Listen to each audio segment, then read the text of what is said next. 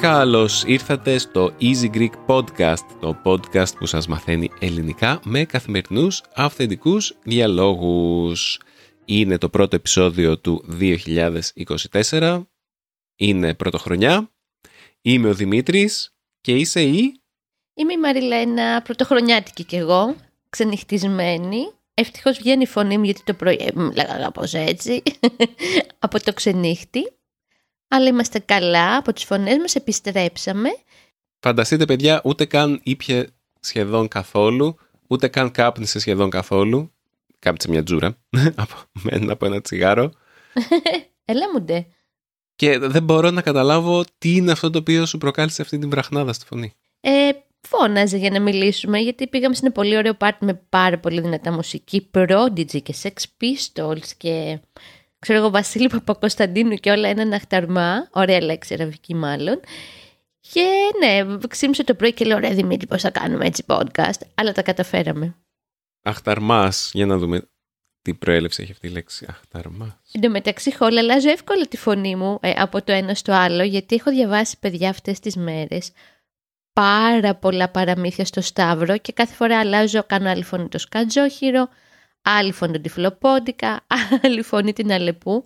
Οπότε μπορώ να το κάνω και σήμερα, άμα θες. Κάντο, θα ήθελα να το ακούσω. Ακταρμά, δημιουργία αναστάτωσης. Η αλλαγή. Αραβικό. Στα τουρκικά είναι η αλλαγή. Α, τουρκικό, δεν ξέρω άμα είναι αραβικό. Μπορεί, αλλά υπάρχουν και πολλές λέξεις οι οποίες είναι τουρκικές. Πολλές τουρκικές λέξεις έρχονται από τα περσικά και από τα αραβικά, αλλά όχι όλες. Ωραία. Πώς είσαι σήμερα, Μαριλού? Ποια είναι τα New Year's Resolutions σου, όπως τα λέγαμε, ποιοι είναι οι στόχοι σου για τη νέα χρονιά? Α, κατευθείαν, ναι. Έχω μπει ζεστά, ναι, γιατί εγώ το σκέφτομαι πάρα πολύ τις τελευταίες μέρες. Θέλω αυτή η νέα χρονιά να είναι καταλήτης για μεγάλες αλλαγές για μένα. Δηλαδή θέλω να χρησιμοποιήσω αυτή την ευκαιρία για να κάνω πράγματα που ήθελα να κάνω και να κινητοποιηθώ. Mm-hmm. Είναι πολύ ωραία αυτή η αίσθηση της πρωτοχρονιάς, αίσθηση, ψευδαίσθηση, όπως θες πες το. Εγώ κρατώ το αίσθηση, γιατί το άλλο είναι έτσι λίγο πιο αρνητικό. Ότι ναι ρε παιδί μου, θα αλλάξουν κάποια πράγματα ή το έχουμε στο μυαλό μας να αλλάξουν. Εγώ θέλω να πίνω πιο πολύ νερό, το οποίο δεν θεωρώ ότι είναι και κάτι τόσο δύσκολο. Για να πραγματοποιήσεις το στόχο σου, πρέπει να βάλεις ένα μετρήσιμο στόχο. Okay. Είναι το μυστικό. Είναι αυτό που λέει και ο Λούκα και όχι μόνο, ο SMART goal. Ah. Κάτσε πώς... Το SMART. Mm-hmm. Ναι, κάτσε. SMART goals. Έξυπνος στόχος. Μετρήσιμος. Όχι, είναι αρχικά. What are SMART goals? The SMART in SMART goals stands for specific, measurable, achievable, relevant and time bound. Ωραία. Στα ελληνικά θα λέγαμε ότι αυτοί οι στόχοι πρέπει να είναι συγκεκριμένοι, μετρήσιμη, πραγματοποιήσιμη, relevant, να είναι σχετική, αλλά να μην είναι σχετική με το τι θέλεις να κάνεις, με το ποιος είσαι, ας πούμε, κάπως έτσι. Okay. And time bound, να είναι χρονικά καθορισμένη. Okay. Οπότε, για το νερό σου, θα λέγαμε specific. Ωραία, θέλω να πίνω ένα μπουκάλι 1,5 λίτρο τουλάχιστον την ημέρα. Οπότε θα βγάλω ένα μπουκαλάκι, θα γράψω πάνω Μαριλού και θα είναι το νερό μου αυτό. Βασικό.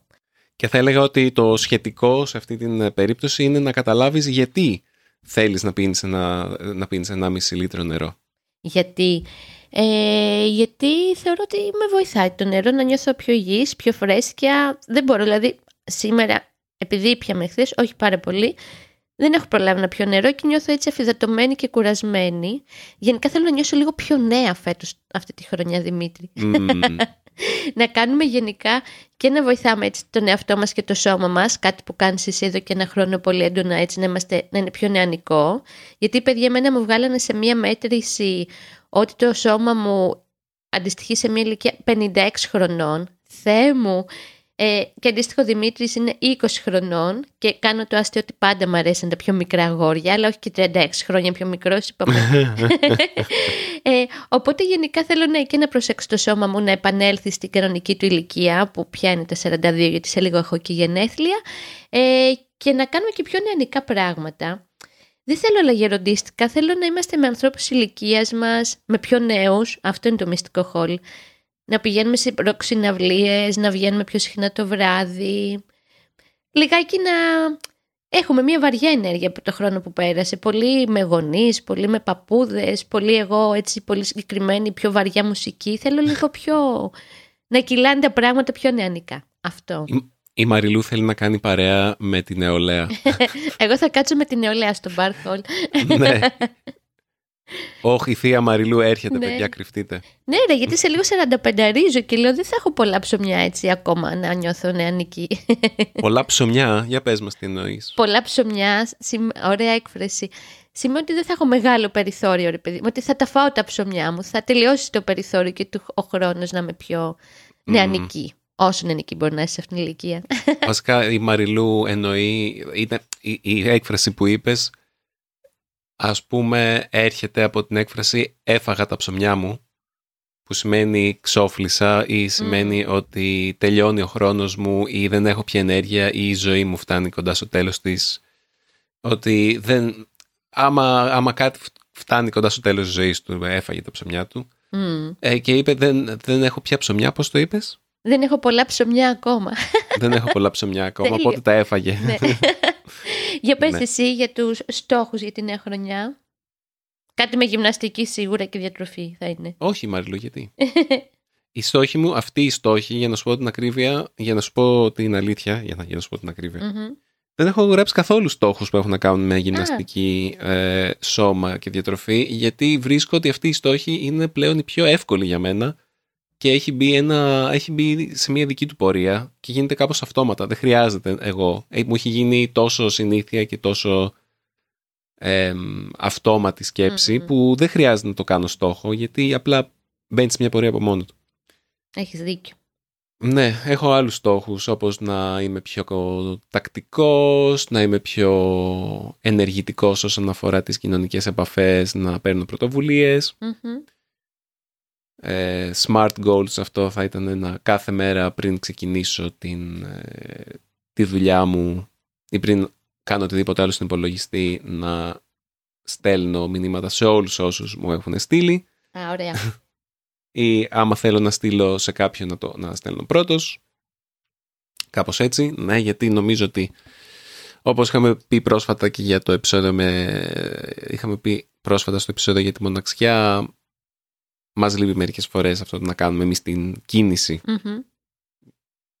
έτσι ώστε να κρατάμε τις επαφές και κάπως αυτό δημιουργεί μια αποξένωση. Κάτι άλλο ήθελα να πω. Α, ναι. Ένας άλλος στόχος είναι αυτόν τον Ιανουάριο, όπου κάνουμε το 30-day challenge μας. Α, ναι. Αυτό προετοιμάζαμε τις τελευταίες ημέρες που πήγαμε και στον Ναύπλιο και ήταν πολύ ωραία.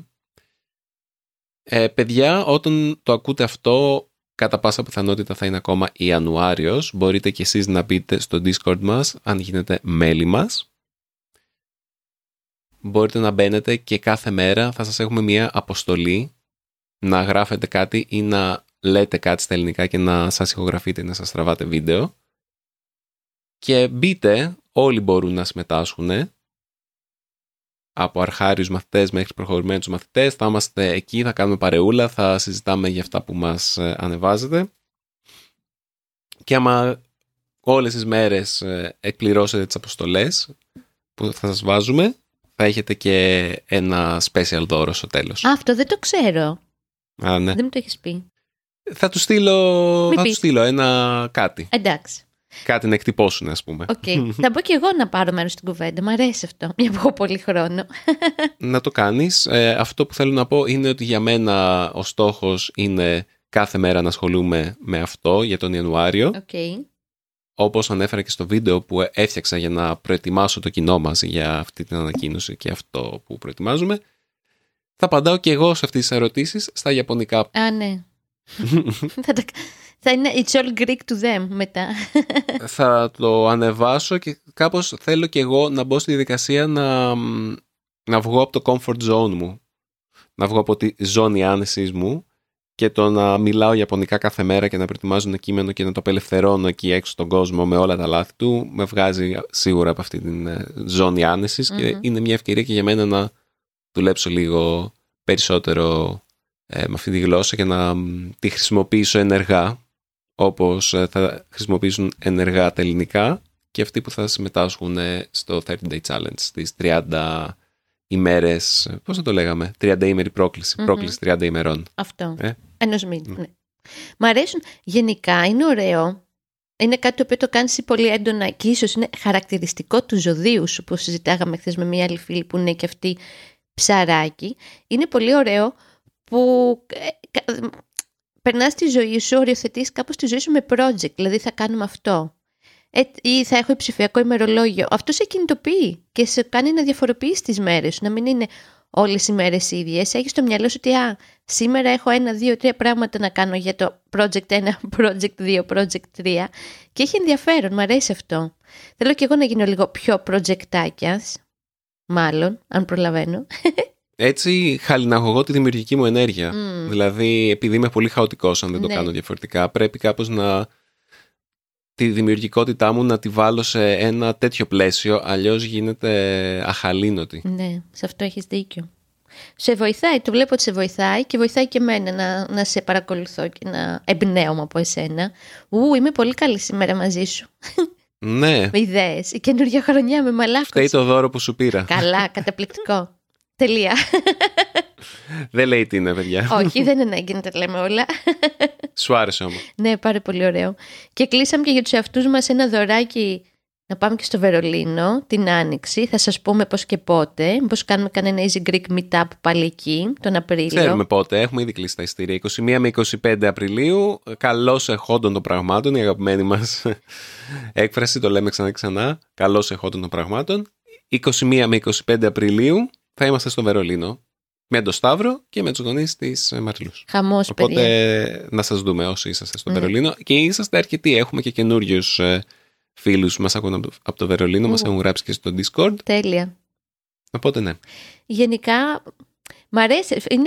Νομίζω είναι, αν όχι πιο αγαπημένη μου, από τις πιο αγαπημένες μου μέρες πρωτοχρονιάς. Όσο δεν μ' αρέσουν τα Χριστούγεννα και με μελαγχολούν και με κουράζουν και όλα αυτά τα τραπέζια και το φαγητό και όλα αυτά. Η πρωτοχρονιά είναι κάπως σαν να έχουμε αφήσει πίσω όλο αυτό το πράγμα που είναι έτσι πολύ έντονο. Και λες, ωραία, τώρα κάνω μια ωραία, πώς το λένε, ευγνωμοσύνη για το τι μ' άφησε η χρονιά που πέρασε και πάμε έτσι γερά για την καινούργια χρονιά. Κάναμε και κάτι άλλο, έχουμε κάνει και 2 πολύ ωραία πράγματα με τον Δημήτρη αυτές τις μέρες. Καταφέραμε, παιδιά, και πήγαμε στη λίμνη της Βουλιαγμένης. Όσοι επισκεφτείτε την Αθήνα, βάλτε το αυτό στη λίστα με τα πράγματα, ειδικά αν έχετε παραπάνω από 3 μέρες και θα ψάχνετε τι θα κάνετε την 4η μέρα, ας πούμε, στην Αθήνα. Υπάρχει ένα καταπληκτικό μέρος που λέγεται Λίμνη Βουλιαγμένης. Είναι αρκετά έξω από το κέντρο. Ας πούμε, εντάξει, όχι κοντά στο αεροδρόμιο, είναι γύρω στα 40 λεπτά από το κέντρο με το αυτοκίνητο. Είναι μια υπέροχη λίμνη με θαλασσινό νερό. Και έχει γύρω-γύρω βράχους και το έχουν φτιάξει έτσι πάρα πολύ όμορφα με παροχές. Έχει ξαπλώστρες, μπορείς να πεις καφεδάκι, να φας πίτσα εκεί. Και πήγαμε 2 φορές με τον Δημήτρη. Εγώ έκανα και μπάνιο τη μία που ήταν λίγο πιο ζεστά. Τη δεύτερη κόλωσα γιατί φύσαγε. Και έχει και ψαράκι που σου τσιμπάνε τα πόδια, οπότε κάνεις και δωρεάν φύς σπα, που άλλες φορές το πληρώνεις. Και επειδή ανέφερα την ευγνωμοσύνη πριν, κάναμε έτσι, έχουμε και τετράδιο ευγνωμοσύνης με τον Δημήτρη. Και γράφουμε για τη χρονιά που πέρασε, γράψαμε γιατί νιώσαμε καλά, γιατί νιώθαμε ευγνώμονες. Νομίζω το πιο σημαντικό είναι ότι έχουμε την υγεία μας και είμαστε όλοι εδώ όσοι ήμασταν και τις προηγούμενες χρονιές, τέλος πάντων, τις τελευταίες προηγούμενες χρονιές. Πολύ σημαντικό αυτό, Δημήτρη. Νομίζω η υγεία είναι το υπέρτατο πράγμα για το οποίο μπορείς να νιώσεις ευγνωμοσύνη. Ναι. Και τι εννοώ, δηλαδή κάθε χρόνος που περνάει, αναλογίζεσαι γιατί έχω να είμαι ευγνώμων αυτή τη χρονιά. Και αν έχεις την υγεία σου, φυσικά, μπορείς να γράψεις είμαι ζωντανός άλλον ένα χρόνο. Ναι. Και είμαι εδώ. Και αυτό το καλοκαίρι. Λιωμένο παγωτό. Και είμαι ζωντανός και δεν ταλαιπωρήθηκα. Γιατί πολλοί άνθρωποι ταλαιπωρούνται Έτσι το ζήσαμε και εμείς τη χρονιά που πέρασε με δύο πολύ αγαπημένους μας ανθρώπους που πέρασανε πάρα πολύ δύσκολα και δύο. Δεν ανάγκη να μπούμε σε περισσότερες λεπτομέρειες, Δημήτρη. Και τα καταφέρανε και τα καταφέρνουν βέβαια και συνεχίζουν έτσι δυνατά. Απλά αυτό παιδιά, υγεία και να έχουμε και κάποιους ανθρώπους δίπλα μας έτσι που μας φροντίζουν και τους φροντίζουμε και ομορφαίνουν τη ζωή μας. Όπως χθες το βράδυ ήρθε μια αγαπημένη φίλη και κάναμε πρωτοχρονιά εταιρείες με τον Δημήτρη και ήταν καταπληκτικό αυτό ότι ξαναβρίσκουμε η κουμπάρα μας. Η Μαρία, η φίλη μου από το ραδιόφωνο που μας έχει παντρέψει. Και τη είπα: Αντέλα να κάνουμε πρωτοχρονιά μαζί, ρε παιδί μου. Έχουμε και πολύ καιρό να βρεθούμε και περάσαμε καταπληκτικά. Και το μεσημέρι είδαμε άλλους φίλους αγαπημένους στον Εθνικό Κήπο και πήγαν τα παιδιά μας και παίξανε με τις πάπιες και τις χήνες. Κλασικό σποτ παιδικό στο κέντρο της Αθήνας. Και κάπως έτσι κυλάνε οι μέρες. Και λες: Ευχαριστώ, σύμπαν, δεν ξέρω. Ο καθένας όπου πιστεύει λέει το ευχαριστώ του. Που, okay. Μας τα δίνεις αυτά πλόχερα, γιατί φυσικά. Πριν τα Χριστούγεννα αρρώστησε πολύ ο Σταύρος και φρικάραμε λίγο, είχε και ο μπαμπάς μου COVID και ήταν όλα έτσι πάλι άνω κάτω. Αλλά εντάξει, τα ξεπερνάμε και προχωράμε. Νομίζω ότι ακόμα και άμα η υγεία σου δεν είναι τόσο καλή, άμα είσαι άρρωστος με κάποιο τρόπο, άμα είσαι χτυπήσει, άμα κάπως έχεις κάποια αναπηρία, αυτό... μπορεί να ενεργοποιήσει την ευγνωμοσύνη σου με έναν διαφορετικό τρόπο κάποιες φορές. Γιατί μπορεί να πεις, άμα είσαι τελείως υγιής, μερικές φορές ξεχνάς το θέμα της υγείας και δεν νιώθεις την ευγνωμοσύνη που νιώθεις. Ενώ άμα έχεις κάποιο πρόβλημα υγείας, ίσως είναι πιο ορατή η υγεία σαν θέμα στη ζωή σου και μπορείς πιο εύκολα να είσαι ευγνώμων για το ότι είσαι ζωντανός, ότι έχεις την υγεία σου κατά τα άλλα. Να σου πω. Και προχωράς. Εμένα ήταν η ζωή μου όλη τα τελευταία πολλά χρόνια αυτό που λες. Τέλος πάντων. Εγώ ξέρεις τι άλλο θέλω, Δημήτρη, φέτος. Να μάθω να μαγειρεύω. Είμαι πάρα πολύ ακαμάτρα με τη μαγειρική. Προχθές έβρασα μακαρόνια, ήρθε ένας φίλος του Σταύρου στο σπίτι, γιατί έχει ήδη φίλους, τους έχει ξεχωρίσει. Και τους έβρασα μακαρόνια, παιδιά. Και δεν τρογόντουσαν. Ήταν και μάλιστα μικρά μακαρονάκια σε σχήμα από πατρόλ, δηλαδή τι άλλο από πατρόλ, μόνο στο βρακί μου δεν έχω από πατρόλ προς το παρόν, συγγνώμη. Και τους τα έβρασα και τα έβγαλα όλα μαζί από την κατσαρόλα. Και μετά έδωσε λίγα στον πατέρα μου και μου λέει: Παιδί μου, δεν γίνεται να μην ξέρεις ούτε μακαρόνια να βράσεις. Τι εννοείς τα έβγαλες όλα μαζί από την κατσαρόλα? Ενώ έβαλα μέσα, ρε παιδί μου, ένα μεγάλο πυρούν να τα σερβίρω και τα ξεκόλλησα όλα. Είχαν ενωθεί, είχαν γίνει μία μάζα. Ναι, δεν έβαλα καθόλου λάδι, καθόλου βούτυρο, κάτι να ξεκολλήσουν τα από πατρόλ. Και σκεφτόμουν χόλ πρόσφατα, σχετικό και άσχετο, ότι σε λίγο δεν θα υπάρχουν νοικοκυρές που κάνουν ντομάτες γεμιστές και γιουβαρλάκια. Δεν ξέρω καμία φίλη μου που κάνει ντομάτες γεμιστές και γιουβαρλάκια.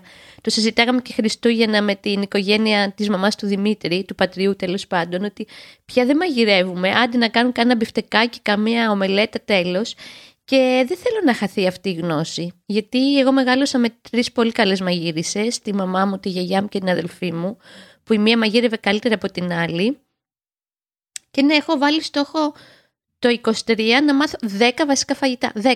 Δεν θέλω κάτι άλλο. Αλλά τα βασικά, δεν σου λέω γεμιστές ντομάτες, δεν θα τους μαγειρεύω, είναι πολύ δύσκολες, αλλά κάποια άλλα, λίγο πιο εύκολα. Κοτόσουπα. Γιατί όχι γεμιστά? Γιατί είναι δύσκολα, ρε. Αφού έκανες μόνη σου όλο αυτό το θέμα. Δεν έχει σημασία η δυσκολία, να σου πω κάτι. Δεν έχει να κάνει με τη συνταγή και με τα πόσα βήματα έχει μια συνταγή. Έχει να κάνει με το άμα ξέρεις να την κάνεις ή όχι. Ντάξει. Δεν έχει άλλη δυσκολία. Ναι. Και να έχεις δηλαδή, και χρόνο. Το πιο δύσκολο πράγμα στον κόσμο είναι εύκολο άμα ξέρεις να το κάνεις. Ισχύει. Οπότε δώσεις στον εαυτό σου το πλεονέκτημα του να μπορείς να πεις είμαι πρωτάρα, θέλω να μάθω. Εντάξει. Να μην περιμένεις ότι ήδη πρέπει να γνωρίζεις πώς να μαγειρέψεις και επειδή δεν ξέρεις πώς να μαγειρέψεις είσαι αυτόματα σε χειρότερη θέση. Αυτό που λέω τώρα είναι το beginner's mind που λένε στο Zen. Όταν έχεις μηδενική γνώση για κάτι, μπαίνεις χωρίς προσδοκίες. Έχεις την νοοτροπία του αρχαρίου, ότι τώρα διψάω για γνώση, θέλω να μάθω τα πάντα και περιμένω να κάνω λάθη και από τα μάθη μου θα λάθω. από τα λάθη μου θα μάθω. Και άμα μπεις με αυτό στην μαγειρική, τότε νομίζω θα έχεις μόνο να κερδίσεις. Ναι. Δηλαδή τώρα έχεις προσδοκίες, λες «Α, είμαι χάλια, είμαι σκατά». Περιμένεις ότι θα κάνεις ένα φαγητό και θα αποτύχει και λες ότι είναι δύσκολα τα φαγητά. Όχι, ξέχνα το όλο αυτό. Ναι, έχεις δίκιο. Ωραία, λοιπόν, ντομάτες γεμιστές, παιδιά, θα σας μαγειρέψω όταν θα έρθετε στην Αθήνα. Θα σας κεράσω. Δεν ξέρω ποιος θα τις φάει, αλλά θα τις κάνω. Είχα κάνει με τη μάνα μου ντομάτες γεμιστές όταν ήμουν έφηβος. Με είχε μάθει και ακόμα ψιλοθυμάμαι. Okay. Δηλαδή, θυμάμαι τα βασικά βήματα, δεν θυμάμαι τις αναλογίες κτλ. Αλλά είναι κάτι το... δεν είναι κάτι το δύσκολο. Δεν μπορώ να σκεφτώ τι το είναι δύσκολο. Είναι μπελαλίδικο. Ωραία λέξη. Δεν είναι πολύ μπελαλίδικο. Μπελαλίδικος είναι ο μουσακάς. Okay. Τα γεμιστά τώρα σιγά. Αδειάζεις κάποιες ντομάτες, βάζεις τη σάρκα μαζί με το ρύζι εκεί πέρα, το να κατέβεις, το ψήνεις, τι κάνεις και μετά το παραγεμίζεις, βάζεις και λίγο τυράκι από πάνω, τα κλείνεις, θα βάζεις στο φούρνο. Τέλος. Δηλαδή είναι μια ιστορία 20 λεπτών. Ναι. Δεν μπορώ να σκεφτώ τι είναι το τόσο δύσκολο στα γεμιστά. Οκ. Okay. Απλά θέλει πολύ χρόνο. Εντάξει. Έχουμε χρόνο. Τώρα που τελειώσει τα αγγλικά μου έχουμε. Δηλαδή νομίζω ότι αυτό που λες, αυτό που διαφοροποιεί εσένα από τις προηγούμενες γυναίκες στην οικογένειά σου και σε άλλες φίλες σου, αυτό που σας διαφοροποιεί είναι ότι εσείς δεν είσαστε μόνο νοικοκυρές. Ή τέλος πάντων έχετε και άλλα πράγματα να κάνετε στη ζωή σας. Πολλά. Ή θέλετε να έχετε άλλα πράγματα στη ζωή σας. Είναι όλο αυτό αλληλένδετο και το καταλαβαίνω.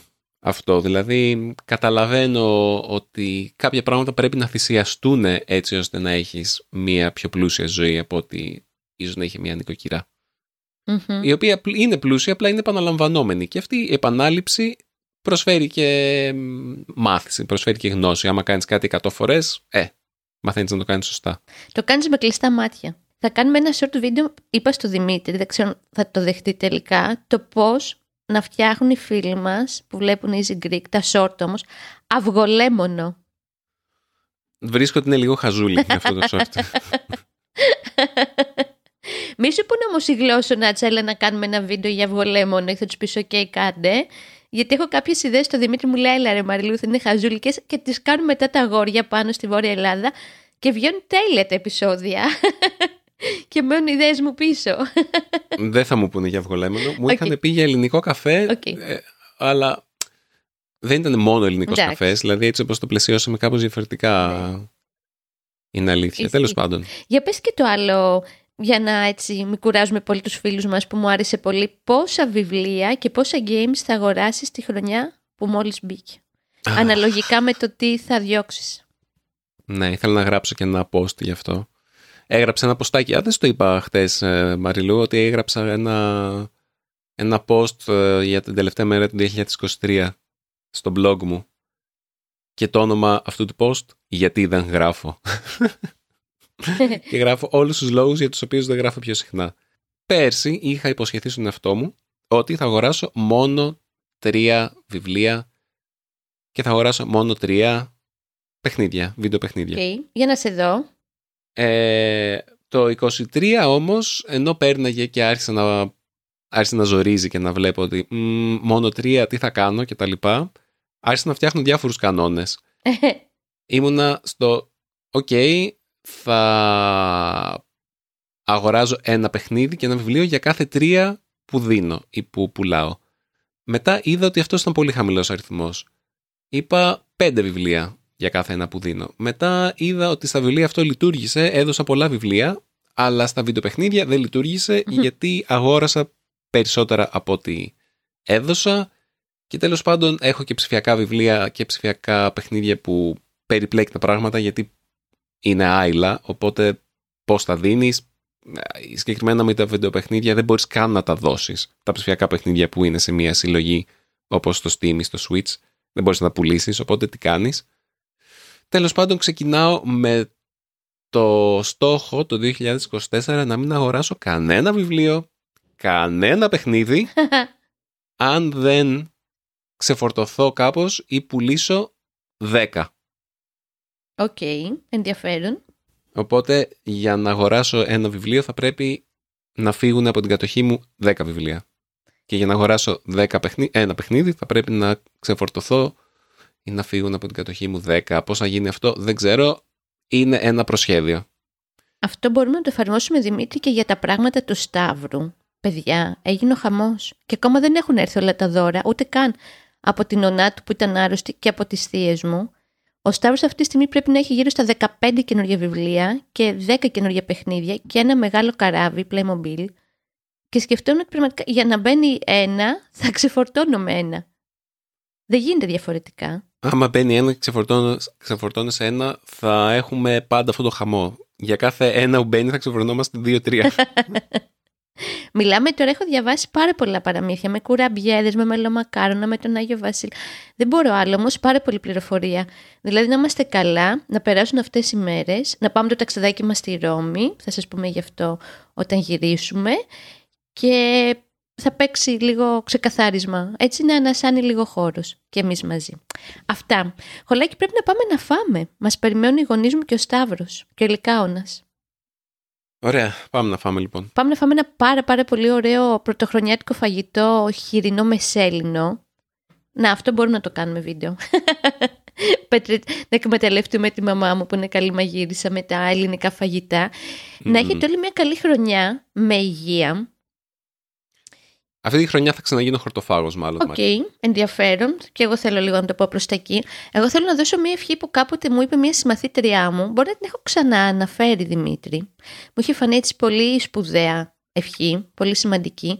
Να μην σας λείπει τίποτα, αλλά και να μην σας περισσεύει. Αυτό. Καλή χρονιά από εμένα. Βαθιστόχαστο. Ωραίο, καλό. Πάμε να φάμε, πάμε να κόψουμε και τη βασιλόπιτά μας. Ποιος θα κερδίσει το φλουρί, για να δούμε. Για πάμε να δούμε. Πολλοί χαιρετισμοί σε όλους σας. Μπείτε, όπως σας είπαμε και στην αρχή, μπείτε στο Patreon μας. Να προλάβετε το 30 Days Challenge. Δεν θα μπορείτε να συμμετάσχετε μετά το τέλος του Ιανουαρίου προφανώς. Οπότε τώρα που γυρίζει... Τέλειο. Τώρα που είναι ζεστό, παιδιά. Τώρα που είναι ζεστό. Αυτό το λένε το τώρα που γυρίζει είναι έκφραση, νομίζω, η οποία προέρχεται από... τη ρουλέτα, όταν γυρίζει η ρουλέτα, τώρα είναι ευκαιρία να ποντάρεις, ας πούμε. Αν και εντάξει, ποντάρεις πριν να γυρίσει η ρουλέτα, αλλά τέλος πάντων. Τώρα που γυρίζει είναι ευκαιρία, παιδιά. Τώρα που γυρίζει, ελάτε. Σας περιμένουμε να μάθουμε ελληνικά όλοι μαζί τώρα τον Ιανουάριο. Φιλιά πολλά. Περίμενε, άμα σας άρεσε αυτό το επεισόδιο, στείλτε μας ένα ηχητικό μήνυμα ή ένα οποιοδήποτε μήνυμα στο podcast, το easypavlagreek.org ή στο easygreek.fm. Ελάτε να μιλήσουμε, να επικοινωνήσουμε, να γίνει δουλίτσα. Και τα λέμε στο επόμενο επεισόδιο του Easy Greek Podcast. Να είστε όλοι και όλες καλά. Καλή χρονιά. Bye. Φιλάκια πολλά σε όλους. Γεια χαρά.